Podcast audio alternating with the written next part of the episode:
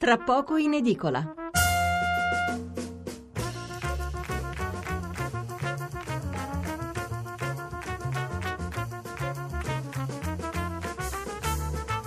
Buonasera da Stefano Mensurati e benvenuti all'ascolto di Tra poco in edicola la rassegna stampa notturna di Radio 1 800 055 101 il numero verde per intervenire in diretta 335 699 29 49 il numero per inviarci un sms. I giornali di martedì 24 ottobre continuano ad aprire in gran parte con le conseguenze del referendum in Veneto e in Lombardia. Eh, il dato politico non è di poco conto anche perché sono più di 5 milioni gli elettori che hanno appoggiato questa iniziativa. Un'iniziativa che forse era anche stata sottovalutata, si credeva insomma che avrebbe avuto poca presa. Noi stasera nella prima mezz'ora dopo la lettura dei giornali analizzeremo con un esperto cosa cambia con questi referendum o meglio cosa potrebbe cambiare se le richieste delle due regioni venissero accolte. Dopo l'una ci sposteremo invece negli Stati Uniti perché la crisi nordcoreana eh, adesso si arricchisce di un altro capitolo. Donald Trump ha preallertato i bombardieri B-52 che sono quelli in grado di trasportare testate atomiche. Una mossa di avvertimento secondo alcuni esperti, ma che segna comunque una nuova escalation in quella che al momento è soltanto ancora una guerra di parole.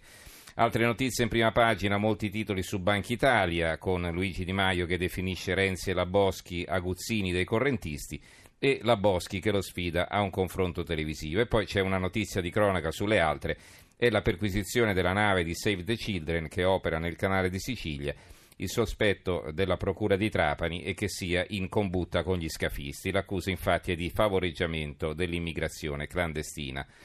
Allora partiamo subito con la lettura dei titoli e dei principali commenti sui referendum e poi passeremo all'approfondimento. Ieri sera, come avete sentito, abbiamo avuto oltre 10 ospiti in poco più di 50 minuti, quindi non c'è stato il tempo di dare spazio a telefonate e sms, del resto non erano previsti trattandosi di uno speciale.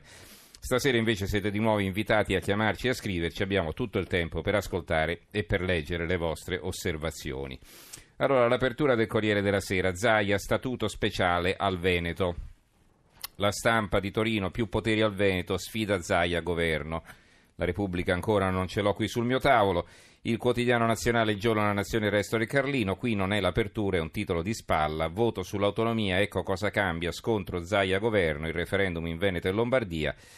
C'è un commento di eh, Andrea Cangini, il direttore, il titolo è Un fattore di instabilità, ma c'è solo il titolo in prima pagina. Il Sole 24 Ore, anche qui la notizia è di spalla, loro hanno un'altra apertura, ve la leggerò più tardi. Partita sulle competenze da 28 miliardi, 8 nella scuola, ma ora Zaia alza la posta. Vogliamo lo statuto speciale, il governo due punti è una provocazione. Due i commenti, uno di Lina Palmerini intitolato Aspettando la Sicilia e il vento della destra, e scrive la Palmerini il referendum rafforzano la Lega ma tra due settimane si vota in Sicilia, per Berlusconi l'occasione per riequilibrare i rapporti con Salvini e la destra e di andare al voto, di andare verso le urne 2018 con il vento a favore.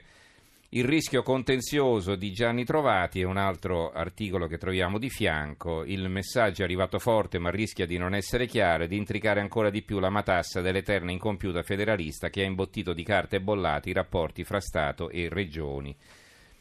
Il giornale, qui torniamo ad aprire su questa notizia, eh, adesso ve lo dirò, insomma sono quasi, tut, quasi tutti i quotidiani, anche quelli a... Eh, diffusione locale scelgono questa notizia come la più importante sulla quale titolare. Il giornale Nebbia in Val PD.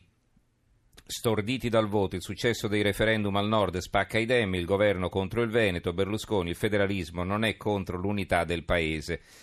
Il commento di Sallusti, il direttore Alessandro Sallusti, incomincia così, il giorno dopo il referendum sull'autonomia di Lombardia e Veneto, dalle parti del PD cala una nebbia fitta tanto per rimanere in Padania e Polesine non si aspettavano un risultato del genere e non sanno che pesci prendere. I colonnelli lombardi si scatenano sul quasi flop del voto elettronico, cosa vera ma del tutto marginale rispetto al problema.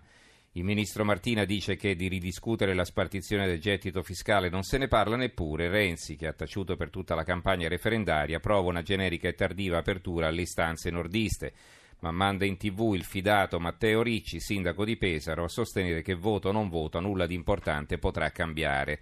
La realtà è che a sinistra sono letteralmente storditi dai 5 milioni e mezzo di cittadini che contro le loro aspettative sono corsi alle urne su un'iniziativa targata centrodestra, presa sotto gamba un po' da tutto quel fronte.